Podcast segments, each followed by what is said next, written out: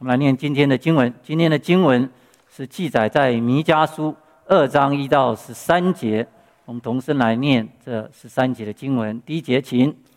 祸哉，那些在床上图谋罪孽、造作奸恶的，天一发亮，因手有能力就行出来了。他们贪图田地就占据，贪图房屋便夺取。他们欺压人。霸占房屋和产业，所以耶和华如此说：“我筹划灾祸降与这族，这祸在你们的景象上不能解脱，你们也不能昂首而行，因为这十事是恶的。到那日，必有人向你们提起悲惨的哀歌，讽刺讥刺说：我们全然败落了。”耶华将我们的分转归别人，何竟使这份离开我们？他将我们的田地分给悖逆的人。所以在耶和华的会中，你必没有人拈阄拉准绳。他们说：“你们不可说预言，不可向这些人说预言，不住的羞辱我们。”雅各家啊。岂可说耶和华的心不忍耐呢吗？这些事是他所行的吗？我耶和华的言语岂不是与行动正直的人有异吗？然而近来我的民兴起如仇敌，从那些安然经过不愿打仗之人的手上剥去外衣。你们将我民中的妇人从安乐家赶出。又将我们的荣耀从他们的小孩子进行夺去。你们起来去吧，这不是你们安息之所，因为污秽使人灭毁灭，而且大大毁灭。若有人心存虚假，用谎言说我要向你们预言得清酒和浓酒，那人就必做这名的先知。雅各家。我必要聚集你们，必要招聚以色列剩下的人，安置在一处，如波斯拉的羊，又如草场上的羊群，因为人数众多，就必大大喧哗。开路的在他们面前上去，他们直闯过城门，从城门出去，他们的王在前面行，耶华引导他们。感谢神。耶华借着他话语，引导我们现今世代的每一个他的儿女们。我们将以下的时间交给许长老传讲今天信息。弟兄姊妹早，这个今天是国庆日，祝各位国庆日快乐。我们要继续这个乱世的警钟这个系列。我想请问各位哈。一个国家为什么会灭亡？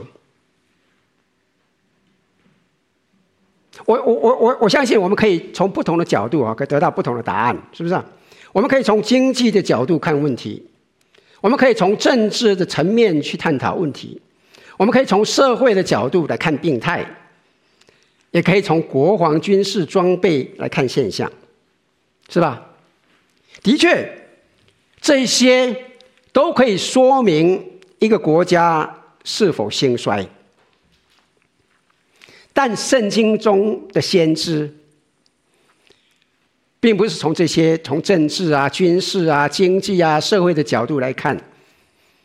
圣经中的先知是从宗教信仰的一立场来反省一个国家社会所出现的问题。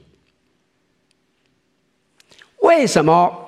先知会用信仰的观点来看国家、看社会的问题呢？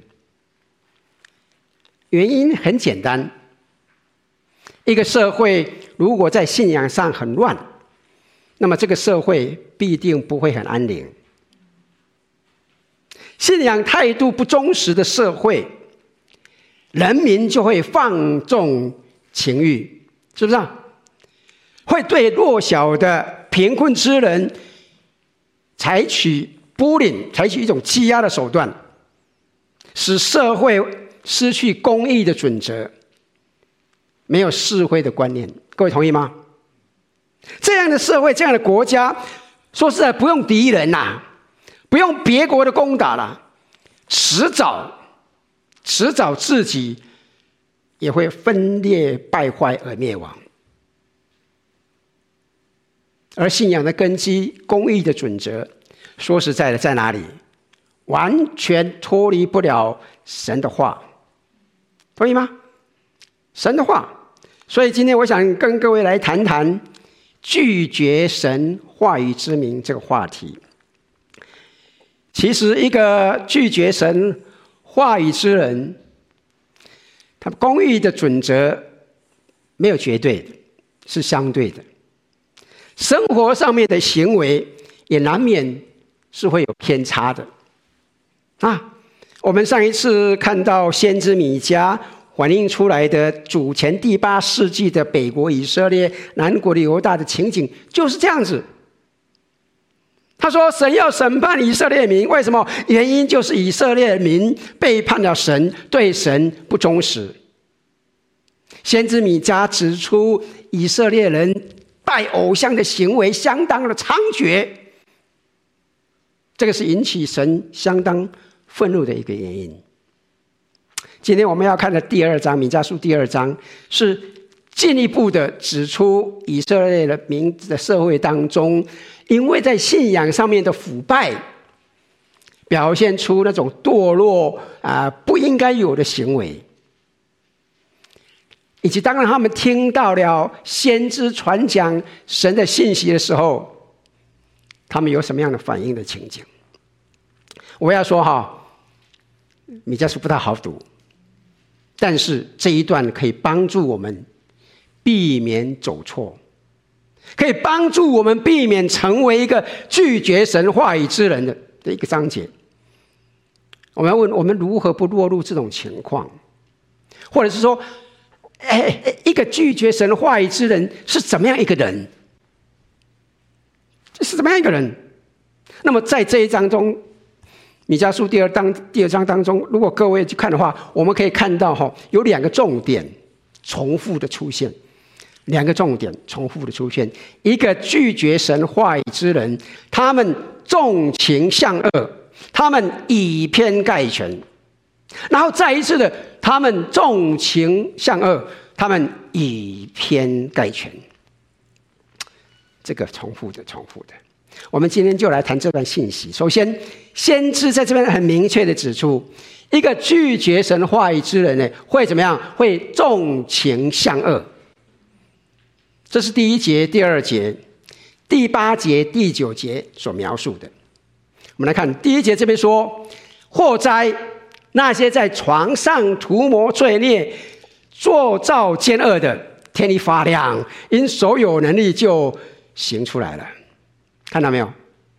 哎，这句话很有意思的哈。这句话的描述，我不晓得各位有没有注意到哈？就跟我们圣经一开始的创世纪第六章第五节所描述的啊，耶和华见人在地上的罪恶很大，终日所思的尽都是恶。还有没有很相像？这很相像，是不是？啊，先米迦说这些图，哎，我告诉你，在床上，照说圣经里面，在床上应该是思想神的恩典、神的话语的时候。如果你去看圣经，圣经的确是这样子。但是这些人怎么样？图谋罪孽的人，躺在连躺在床上，不是在思想神的话语，不是思想神的恩典，是在思想作恶的事情。那么天一亮。就开始在他们床上所想要做的恶事了。那么我们会问：什么恶事啊？第二节就很清楚地指出，这些作恶的人所犯的罪行是什么？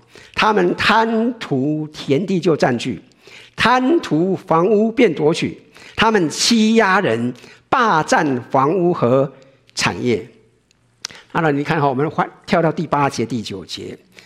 啊！进我的民进来，我的民兴起如仇敌一样，像就像仇敌一样，从那些安然经过、不愿意打仗之人身上剥去外衣。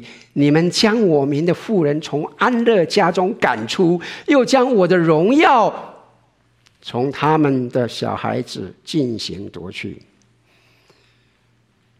亲爱的弟兄姊妹，注意哈，这边第八节哦，这个这个这不愿打仗之人，这个我想这个翻译有点有有有点不太准确。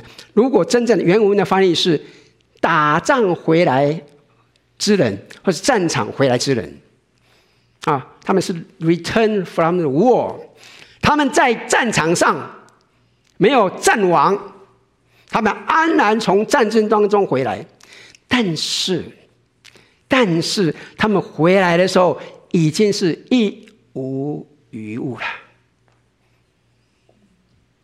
什么都没有了。但是他们同样的受到欺压，连连连唯一的外衣都被剥去了，是不是啊？哎，注意哦，圣经讲得很清楚哦，圣经讲得很清楚，外衣是干嘛用的？这这怎么样？御寒用的，要御寒的。各位记不记得摩西在《生命记》里面第二十四章就讲得很清楚，神的话也讲得很清楚哦。你借给邻舍不拘是什么？不可进他家里拿他的当头，拿他的当头很重要的东西，要站在外面等那向你借贷的人把当头拿出来交给你。他如果是穷人，你不可留他的当头过夜，日落的时候总要把当头还他。怎么样？使他用那件。衣服遮盖睡觉，亲爱的弟兄姊妹们，穷苦人家，你一件外衣都很重要，就像我们的棉被一样。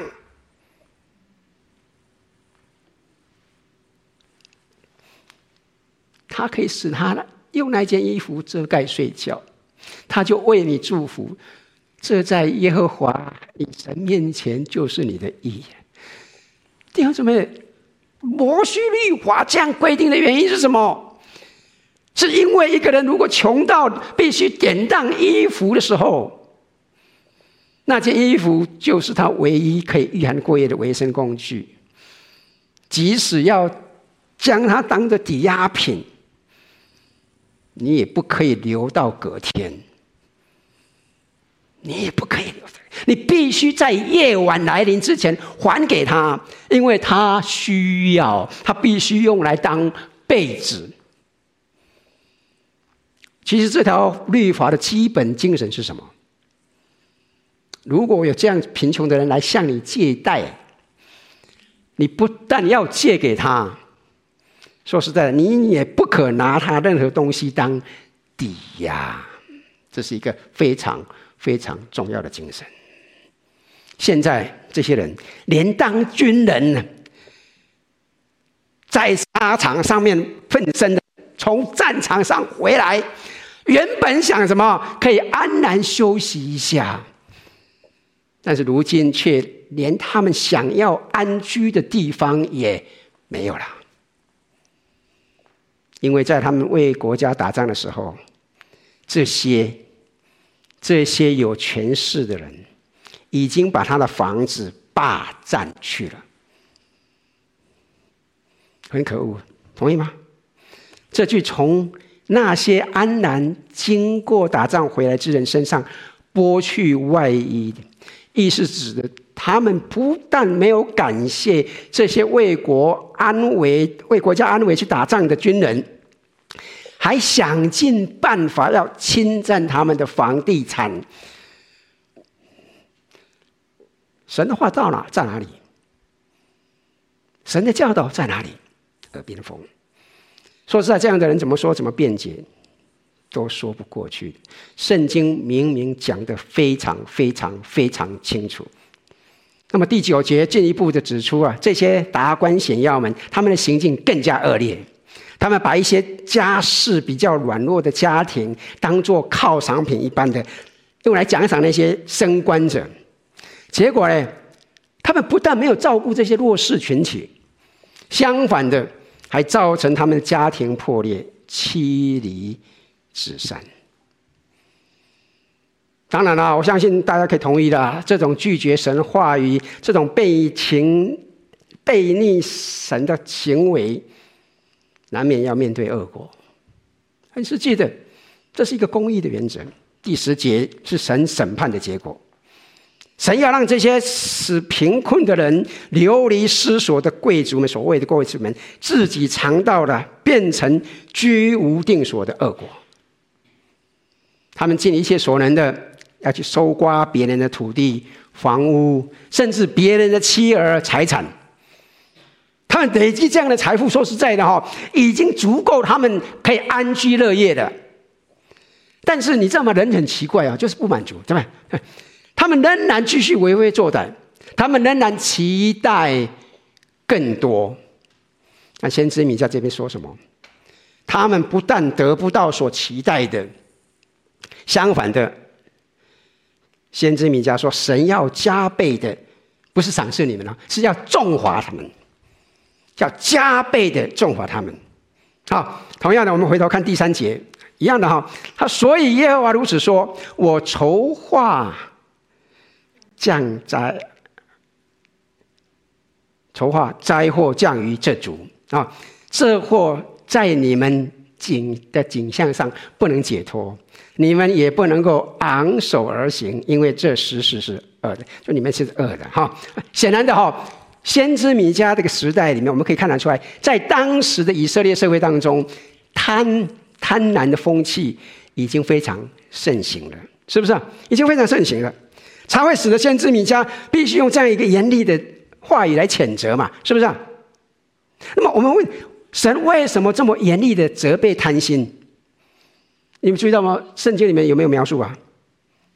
你注意的话，圣经责备贪心的罪，哈，是永远是非常严厉的，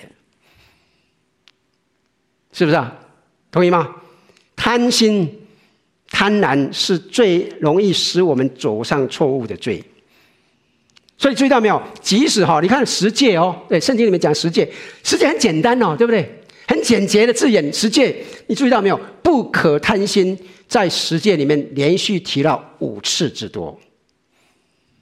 为什么贪心是非常非常邪恶的罪？保罗说什么？保罗说贪心就像跟什么拜偶像一样，拜偶像是等于否认神、否认耶稣基督。这段经文告诉我们，当时的百姓领袖们哈，有那个优越的地位。那看去看见邻舍的邻居的田埂很漂亮，田地很漂亮，他就垂涎了啊。先知形容他们晚上在床上所思想的，就是怎么样得到那一块田地。哎，在晚上没有人看到你做的，对，也没有人知道你所想的，就是你自己在那暗暗的计划，甚至辗转反侧，睡不着觉。哎，你这种情况你有没有想过？有没有经历过？希望没有哈。你想着想着想着怎么样？还想到八点八了，然后天一亮。就马上去行动了，啊！天一亮马上去行动了，你去把那个最没有抵抗力的人赶出去啊，甚至用自己的权力把他们赶出去，霸占他们的财产。其实，我们可以从圣经里面看到一个例子啊，圣经里面一些有权势的人哦，常常是把律法当作满足自己的器具，你知道吗？啊，为了要贪图自己需要的东西。他会想尽办法去破坏律法的规章。一个很简单的一个简单的清楚的例子，就是《列王记上》二十一章，是一个很典型的例子。各位记得吗？《列王记上》二十一章记得以色列王亚哈，亚哈亚哈，好记得哈。他为了要夺取拿伯的葡萄园，他假装要用比市价高很多的价钱买他的土地。但是在当时以色列的观念里面，土地是不可以随便啊。拿伯就很清楚的回答亚亚哈王说什么？他说：“我敬畏耶和华，万不敢将我先人留下的产业给你。”这是律法讲很清楚的，这是他们的传统。结果怎么样？结果亚哈王的很不高兴了，上去了。结果亚哈王的妻子也喜别。为了要满足她丈夫的贪婪之心，竟然设法买通流氓，做假见证控告拿伯，说拿伯说话怒骂了什么？怒骂了神和王。结果呢？结果拿伯就这样的被拖到城外里面，活活的被石头打死。其实我这样说了哈。神和先知这么严厉的责备贪心，有两方面的意义。首先呢，这个代表人思想的目标是什么？这些人在床上涂抹罪孽，作造奸恶，你要思想怎么样多得房产田地？结果这么想想想，这种思想占据了以后，我们知道哈，我们所思所想会怎么样？会带出行动的，是不是啊？就会影响我们的行动。很多时候，我们先有思想启动，想多了，行为就表现出来了。同意吗？是不是这样子？是这样子啊？是不是？当然了，哈，我我要说，我们今天呢，今天这个时代里面，我们今天可能不会去想要多得田地房产了，哈。如果你们想的话，不要找，不要想我的，我没什么房地产，哈啊。我们不会去想一些田地场场，但是，请你注意哦，我们却很容易的会思想要多得一些。物质上的好处，同意吗？把我们思想放在物质的享受上，诚实一点想一想。实际上，实际上我必须说了哈，我们居住的北美是一个物质非常丰富的社会，是不是？非常富，生活享受说实在的，比很多地方都丰富都棒。我相信没有人会反对这个，但是。很多时候，我们想到要更多物质上的享受，那么怎么我们就越想就越想越多得，我们好像永远不能够满足，我们落在贪里面，这是我们思想的目标，是吧？那么第二个，为什么严厉处惩惩？为什么严厉的惩罚谴责贪心？因为这表明人盼望之所在。我们把我们整个的盼望，不是放在神，是放在物质的拥有上面。我们好像认定得到了物质，整个人的盼望才得以满足。但是真的这样子吗？各位注意到没有哈？如果你看报纸，你看这杂志、看新闻，在商业上犯罪的哈，常常不是穷苦人家，在商业上犯罪的。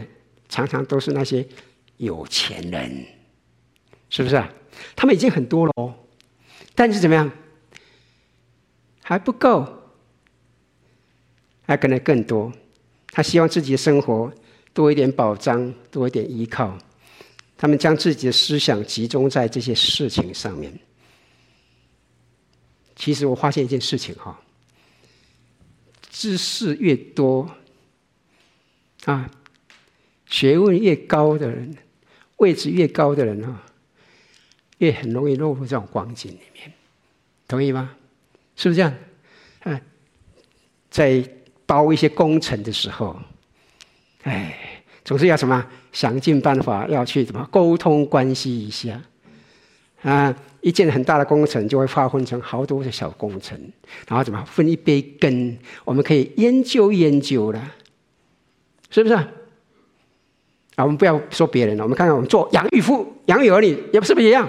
我们做父母的，很多父母养育儿女事情也是一样的。我们以为，哎，多给儿女物质上面享受，要什么给什么。我们以为物质可以满足孩子的心，是吧？实际上，如果你注意的话，在这样环境成长的孩子，常常在家中是很叛逆的，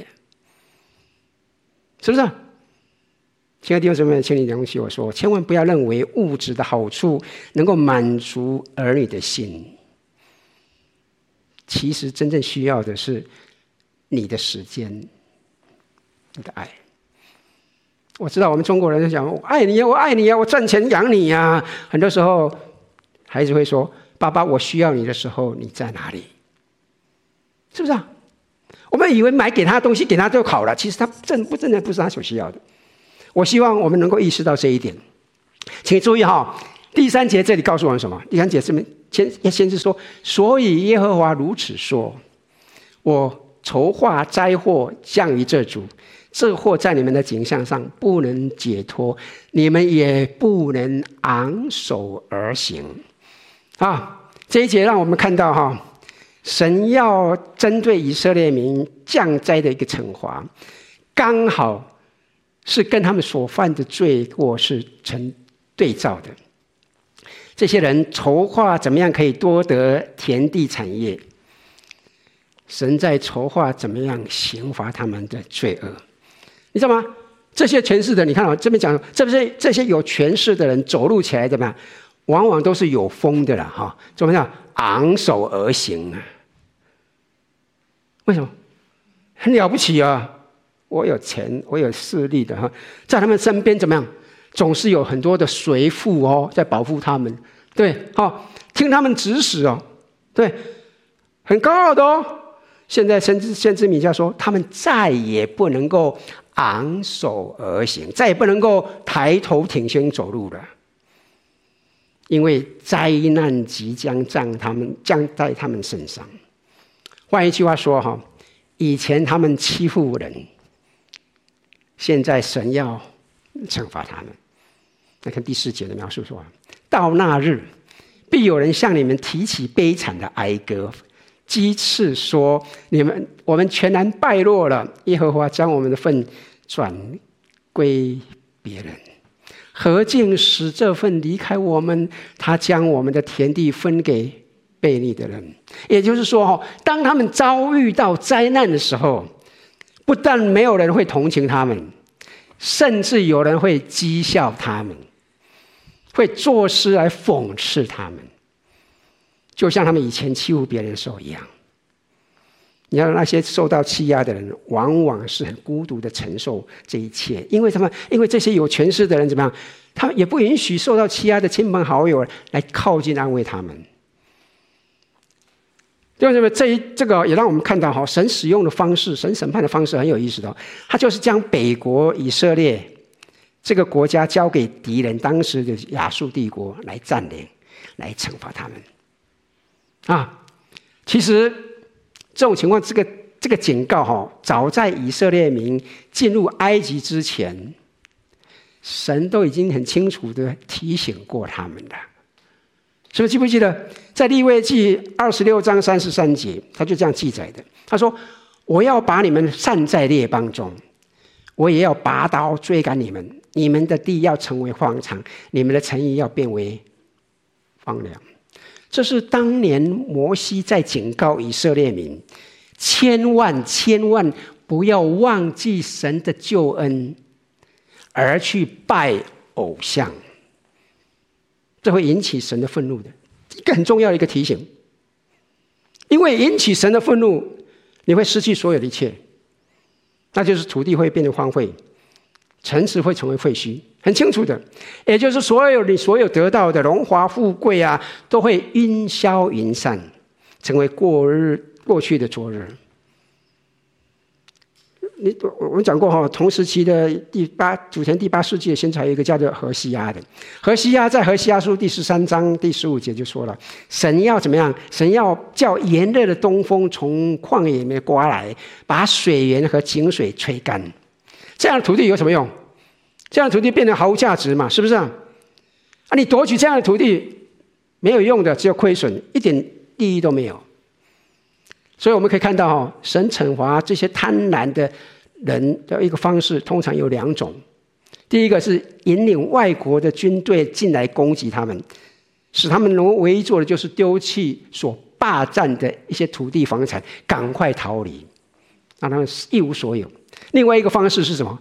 就是使这些土地生产不出任何的东西，啊，使它贫瘠到怎么一定要荒废的程度。所以你所占的土地也一样了，没有价值，而且是血本无归哦。所以他们所思所想的怎么都成为徒然了。所以第五节，所以在耶和华的会中，你必没有人研究拉准绳。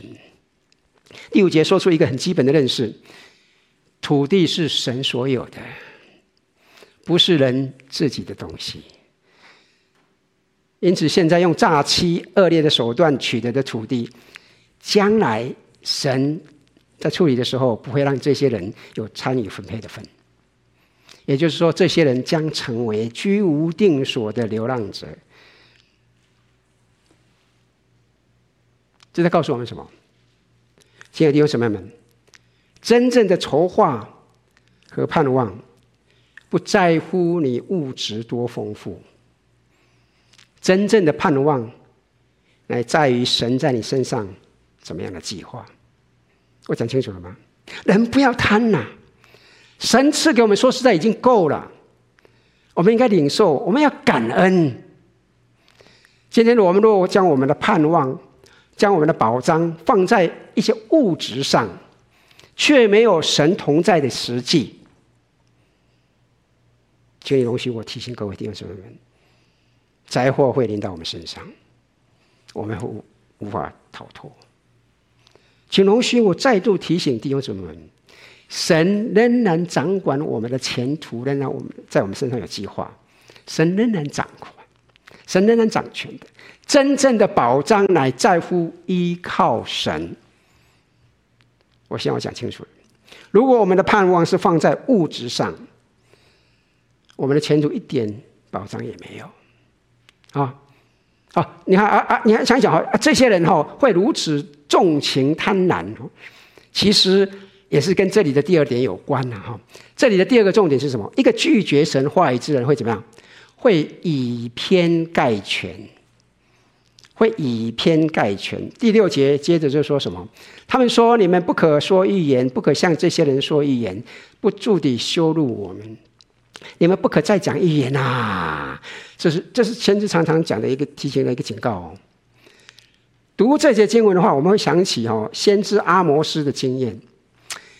先知阿摩斯在北国以色列传神的信息，但呢，伯特利的祭司叫做什么亚玛谢，他要想尽办法要来阻止阿摩斯继续传讲下去，所以他就对先知阿摩斯说什么？他说啊，啊，先知啊，啊，你已经讲够啦，拜托啊，你还是回去犹大去说教吧，啊，让他们供养你吧，啊，哎，伯特利啊。是宫廷的圣殿呐，啊，是国家礼拜的中心。我不准你啊，在这个地方说教。同时期的以赛亚也有类似的经验，在马拉西的时期，他受到这样一个迫害，他禁止先知的工作。以赛亚书第三十章第十节解释这句话。他们对先见说：“不要望见不吉利的事。”对先知说：“不要向我们讲正直的话，要向我们说柔和的话，言虚谎的事。”注意了没有？这里有什么？祭司不准神的先知传讲真实的信息。原因是什么？原因是先知的言论被认为是对国家不吉利的。而在这里，先知米迦对民众被阻止传讲神的信息理由也是一样，因为他讲的信息太让人感到不舒服了、不安了。其实哈，每个时代大概都会这样子。那些既得利益的人，如果有人指出他们所犯的罪，他们不是马上反省的，一般都是什么？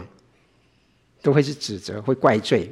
对，会会来自以为意，会来讲解释啊！对对，他们会怪罪讲真心话的人。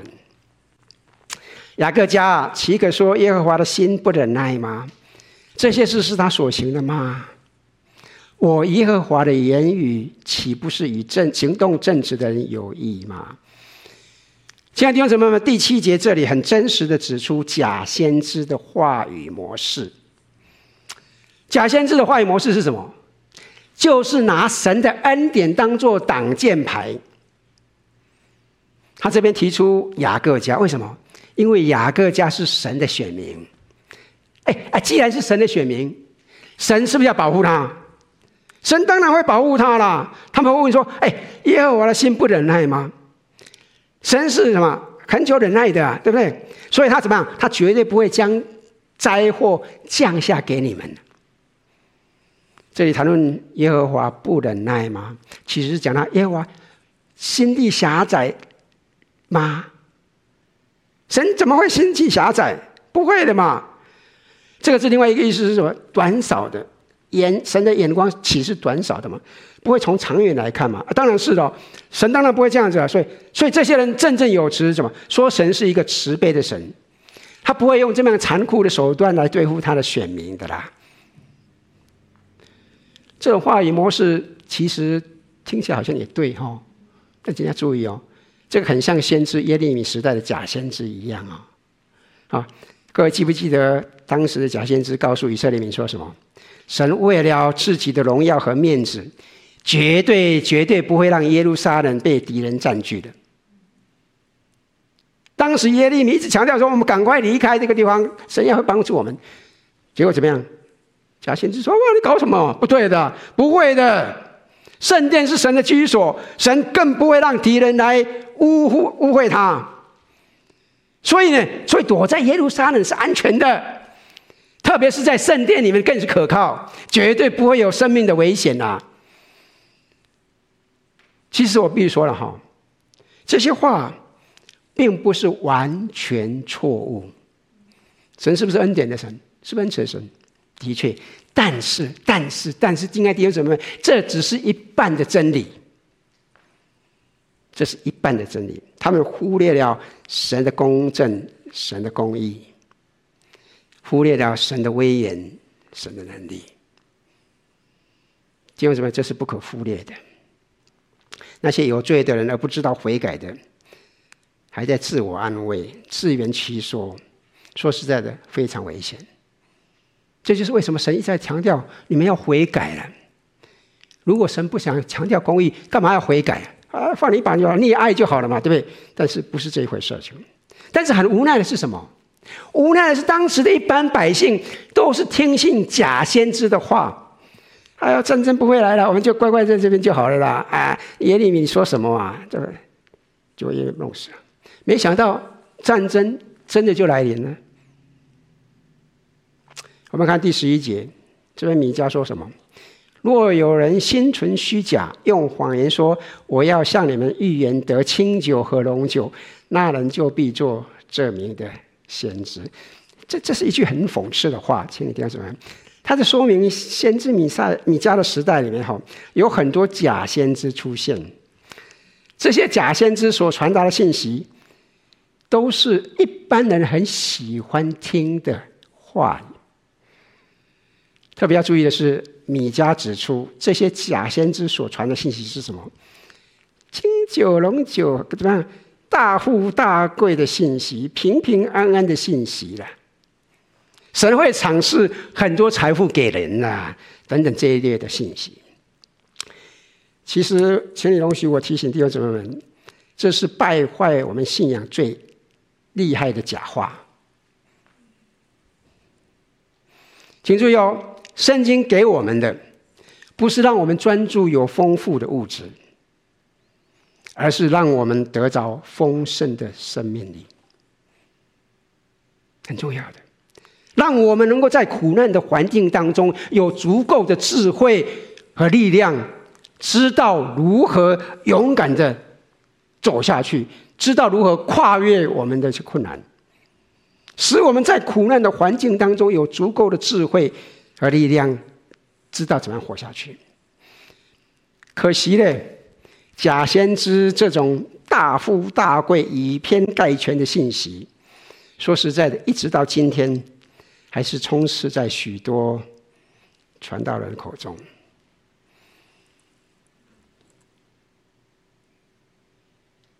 这是非常悲哀的，说实在的哈，大家听过嘛？对哈，一些一些很重要，past thinking 哈啊，亲爱的弟兄姊妹，我不我不讲了哈，我们真的要搞清楚哈，我们真的要搞清楚，到底我们的信仰给我们的是什么？我们所信的给我们是什么？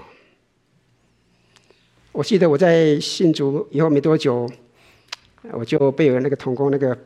Ben，我们那个印度同同工，他把我抓去参加校园的福音事工。那个时候我很年轻哈，跟学生在一起很棒。我就常常跟年轻人哈，我们一起活动的时候，我们会唱一首歌。我有平安如江河，我们大家应该很多人都唱过嘛哈。我有平安如江河的诗歌，很多人甚至小孩子我都会唱，很喜欢唱这首歌啊。I got peace like a 对对对，是吧？哎，这绝对没有错。信耶稣有没有平安？有，信耶稣绝对有平安。可是我要问一个问题：我们到底拥有什么样的平安？我们到底拥有什么样的平安？是那个事事如意的平安吗？约翰福音第十四章二十七节记载了耶稣基督说的话。他说：“我留下平安给你们，我将我的平安赐给你们。我所赐的不像世人所赐的，你们心里不要忧愁，也不要胆怯。”注意一下哦，这边耶稣基督说什么？他留给我们什么？他留给我们的平安，跟世人所给的一样不一样？不一样的。那么我们就要问哦，到底不同在哪里？到底不同在哪里？我们看看耶稣基督的另外一句话：“我将这些事告诉你们，是要叫你们在我里面有平安。在世上你们有苦难，但你们可以放心，我已经胜了世界。”很清楚的，这边告诉我们，这个世界，我们所居住世界，我们会面对苦难，同意吗？但是，我们与耶稣基督连接在一起，我们可以有平安。阿门。这里清楚的指出，我们跟耶稣基督连接在一起，我们就会有那个力量来胜过苦难。为什么？因为耶稣基督已经胜过了世界，已经胜了苦难。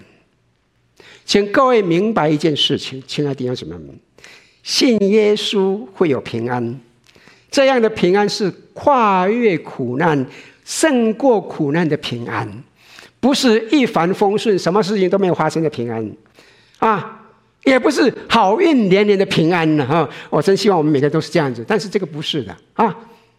这种平安是发自内心的一种确信，我们笃信有神是我们生命的主，我们笃信有耶稣作为我们生命的拯救者，即使在患难当中，在一切困苦的环境里面，我们也有那个依靠的力量支撑着，这才是真正的平安。在暴风当中，我们仍然能够屹立不摇。先知米迦谴责那些专门传假先知的、传假信息的先知，谴责那些喜欢听这种假先知所传信息的人民。那两个都指责哦，这种错误的信息就是把信仰的内容哈，说是要停留在那个物质丰富的领域里面啊啊，神会赐你大富大贵啦，然后嗯呃都很好啊，你就你做事情都很好，神会加倍的赐福给你啊，什么都给你啦，哎呀，请容许我这样说了哈。其实这是一个不太正确、也非常低贱的信仰，就跟马路上的偶像都可以到得到的。你去拜拜，跟我们在台湾一样，你拜拜什么那个拜偶像，说不定还真的会给你，他会满足你这种信仰信仰。这不是我们的信仰。圣经给我们的不是这些，亲爱的弟兄姊妹们，圣经给我们是让我们的生命的旅途当中得到力量，可以抗拒苦难。亲爱的弟兄姊妹，请容许我再说。避免这种以偏概全的错误，我们必须回到圣经里面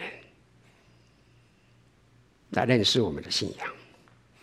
真正明白圣经教导的人，知道基督信仰给我们的是胜过这些物质生活的诱惑，使我们的生命能够回到神面前的。这样的信仰才是真正正确的。我们真的需要注意提升我们的信仰的内涵，请注意到第七节这边所说的哈，我耶和华的言语岂不是与行动正直的人有益吗？亲爱的弟兄姊妹，如果主在我们生命当中，要主在我们生命当中发生功用，带给我们益处，我们就需要从神的话语里面得到所谓的亮光。这边告诉我们非常重要的，我们必须是一个怎么样？行动正直的人，请注意啊，这里这个正直可以翻译成公义、正义。请注意哦，不义的人不会分辨是非的。如果我们不义，无法从神的话语里面得到亮光，不着重正义，我们的眼睛会逐渐的被蒙蔽，我们看不出对与错。这些人就是这样子，刚刚描述的这些人，他们贪图房屋田产。以致他们眼睛被蒙蔽了。请注意哦，属灵的眼光哈是需要慢慢锻炼出来的。我们顺服神的心意，神会让我们再进入到更深的一个含义的看见当中。我们若遵守神的心意，会对属灵的亮光越来越清晰，那么分辨就越来越光明。如果我们不遵照神的吩咐，那么我们所得到的亮光就会越来越少。请注意啊，在属灵的生活当中，没有一件事情是独立的，每一件事情都代表了我们生活属灵生活当中的一部分。我们遵照神的吩咐，我们在属灵上面就成长一步。啊，我们看到下一次看到同样东西的时候，我们就能够清楚明白，我们就能够有信心，能够怎么样，容易勇勇往直前。啊，如果我们今天得到了看到了神的心意，我们不去遵行，那么下一次来的话，我们看不出什么东西的，是不同意吗？这次我们遵行了神的这个心意，下一次我们就讲很容易的。我们如果不遵守的话，下次很难了，因为他没有一个背景嘛。所以弟兄姊妹，我们需要不断的去操练、去遵行。我我现在我讲清楚了，先知在指出世人以偏概全的错误以后，他随即很有意思的，他随即展现了对神要有一个全面性，他传递了一个全备的福音。其实你知道吗？你注意到哈？先知有一个很，先知书里面有一个很特很重重要一个特色，他们传达了神审判的信息，的确，对不对？但是他没有停留在这里哦，他不是以偏概全哦，他怎么样？他会随即怎么样传达出神怜悯施恩的信息？注意到没有？双方面的，这让我们看到先知的信息一个特色：神是怜悯的神，他虽然很生气，虽然很严厉的。他要来惩罚那些恶劣的子民，但他同时也是一个施恩给那些受到痛苦而哀伤悔改的子民。换一句话说，神并没有完全灭绝他的子民，而是神会伸出恩典的手。他所期盼的就是他的子民能够知道悔改，所以他能够重建他们。其实我们在。上一个系列《耶稣的来函》里面看得很清楚。其实这样说了，这整本的信息，整本圣经的信息，整本圣经都在说明，神是一个有恩典的神。的确，神是一个公义的神，神也是一个恩典的神。这是一个全面的。第十二节、第十三节，雅各家呀，我必要聚集你们，必要招聚以色列剩下的人，安置在一处，如波斯拉的羊，又如草场上的羊群，因为人数众多，就必大大。喧哗，开路的在他们前面上去，他们直闯过城门，从城门出去，他们的王在前面行，耶和华引导他们。我们可以看到这段圣经，简单的说，神要向牧羊人再次的聚集他失散的羊群。相信这段信息必定带给那些受到欺压啊之民很大的鼓舞，同意吗？因为先知米迦的时代是一个国家濒临灭亡的情况里面，社会失落了公义的准则，官员贪污无度，破坏了社会的纪律。在那样的时代里面，那些受欺压而感到生命相当无助的贫困者，经常发出哀嚎的声音。就在那个时候，先知米迦就传出了神要重新带领他们，看到没有？就像牧羊人重新找回他的羊群，照顾他们，给他们最好的生活环境一样。更重要，这边提醒我们，神要亲自做他们的君王。这是整个信息的主题中心。亲爱的弟兄姊妹们，请容许我再次提醒你：扭曲神的话，说严重一点，等于拒绝。听从神的话一样，都是神所厌恶的。先知米迦严词谴责那些传假信息的假先知，因为他们告诉人民的信息是不完全真实的，是不能够原谅的。更不原谅是什么？他们是故意扭曲神的信息。他们为了一口饭，扭曲神的信息。同样严重的。是大家都喜欢听这种不完全、不正确的信息。请注意哦，这些假先知的信息是什么？刚刚讲了嘛，对，哎呀，神是很仁慈的神嘛，神不是轻不会轻易发怒嘛，也蛮有不变的爱嘛，对不对？他是一个永不怀恨的神呐、啊，所以呀、啊，做什么都没有关系啦，无所谓啦，没有关系啦，神会原谅你的啦。假先知所传的就是这种只看一面，让大家都很高兴、满足欲望生活的信息。但是我们都知道。假先知之所以会存在，为什么会存在？因为有人喜欢听，因为有人喜欢听这种扭曲事实的信息的缘故，否则他们没办法生存的。同意吗？弟兄姊妹，我们必要认识一点哦，允许假先知存在的人，也同样会遭遇像假先知一样神惩罚的后果。对。先知耶利米在谴责当时的假先知时候，同样的哦，对那些听信假先知的犹太人说什么？提出这样警告，他说：“第十六节，哈，好，听他们说预言的百姓，必因饥荒、刀剑抛在耶路撒冷的街道上，无人埋葬。他们连妻子带儿女都是如此。我必将他们的恶倒在他们身上。”弟兄姊妹，有没有看到这里严重性？喜欢听信假先知之人呢，要小心。其实就像亚当当时违背神的旨意，吃了不该吃的果子以后，怎么样？他推卸责任啊，是夏娃给我吃的啦。然后夏娃又说什么？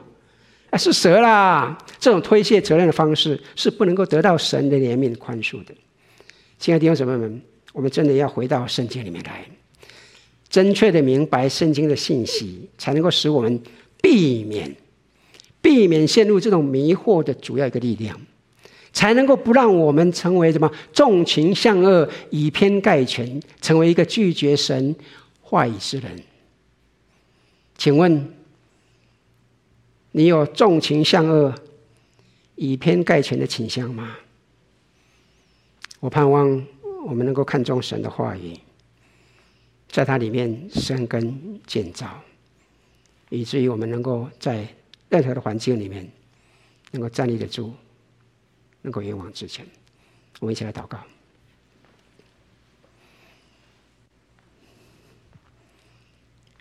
天父，在这个乱世里面，我们看到有各式各样的学说，各式各样的讲论，在媒体里面，在环境里面充斥着。很多时候让我们不知所措，很多时候我们听起来这些东西听起来也很舒服，也让人让我们觉得很顺耳。很多时候我们就不知不觉的就被人误导了。天，我求你来帮助我们，特别在这个乱世里面的时候，主啊，让我们真正的能够看重你的话语。主啊，让我们看重你所给我们的。主啊，让我们有一个敏锐的心。让我们能够分辨，主要一个全备的福音，一个全备的信息，主要让我们不以偏概全，不要让我们纵情犯罪来抵挡你。求你赐福我们，恩待我们，帮助我们，主要让我们真的是在你里面，能够在你的话语里面生根建造、成长茁壮。我们在这些。阿门，主奉靠主耶稣圣名，阿门。好，我想欢迎弟兄姊妹们一起在这边敬拜。哈，今天是国庆日，我们还是有一些人没有出去玩，还一起在敬拜神，感谢赞美神。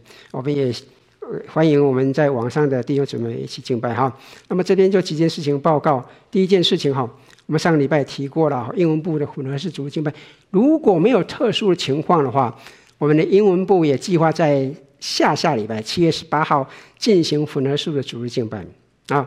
那么同时间会在十一点啊，我们在这边敬拜，他们在护堂那边也会同时间的一个一个混合敬拜。我们在网上也会有，他们在网上也会有，所以当到那个时候可能会很热闹哈。那么我希望呢，我们那个时候慢慢慢就可以多一点人到我们当中了哈。希望疫情不会有什么变化了哈。那么如果各位有什么问题的话，你可以联系。电或者是 email 谈一下哈，好，那么等一下的话，我们会有领圣餐纪念组的时间哈。那么会议号码在这边的话，六八七九二六七六四，密码 C C I C，或者是你在周报上面，我们给你那个周报上，你点击上面就可以进来了哈。啊，我们可以等一下，所以请。还有七分七分多钟的时间，请等一下，赶快准备好你的饼杯哈啊，准备好，我们一起，到时候我们可以中中英文一起呃来来领圣餐啊。加大团契，下周日七月十一号哈下午一点半到三点，我们仍然在网上有聚会。啊，请大哥哥大姐姐们不要忘记了哈，下礼拜啊，那个号码是这个东西，请也记住了哈。那么，如或是你直接就跟上次一样，跟你过过一样哈，过去一年半年都一样啊。你点击那个周报上面的点击，就直接可以进入了哈。如果您有任何的疑问的话，请联系负责的福智财弟兄。好，那么好，我们一起来站立，我们领受神的赐福。天父，我们再次谢谢你，让我们能够聚集在你面前。但愿主你恩待我们，赐福我们，主啊，让我们行在你的道路里面，越走越有力。但愿主耶稣基督恩惠、父神的慈爱与圣灵感动，与我们众人同在，直到永远。阿门。我们今天的聚会就到此结束。我们等一下会有圣餐的时间。我们现在是十二点十四分，请坐。对不起啊。我们现在是十二点十四分，我们还有五分多钟的时间啊，请各位准备一下哈。那么我们十十二点二十，我们跟中文跟英文部的弟兄姐妹一起来领圣餐。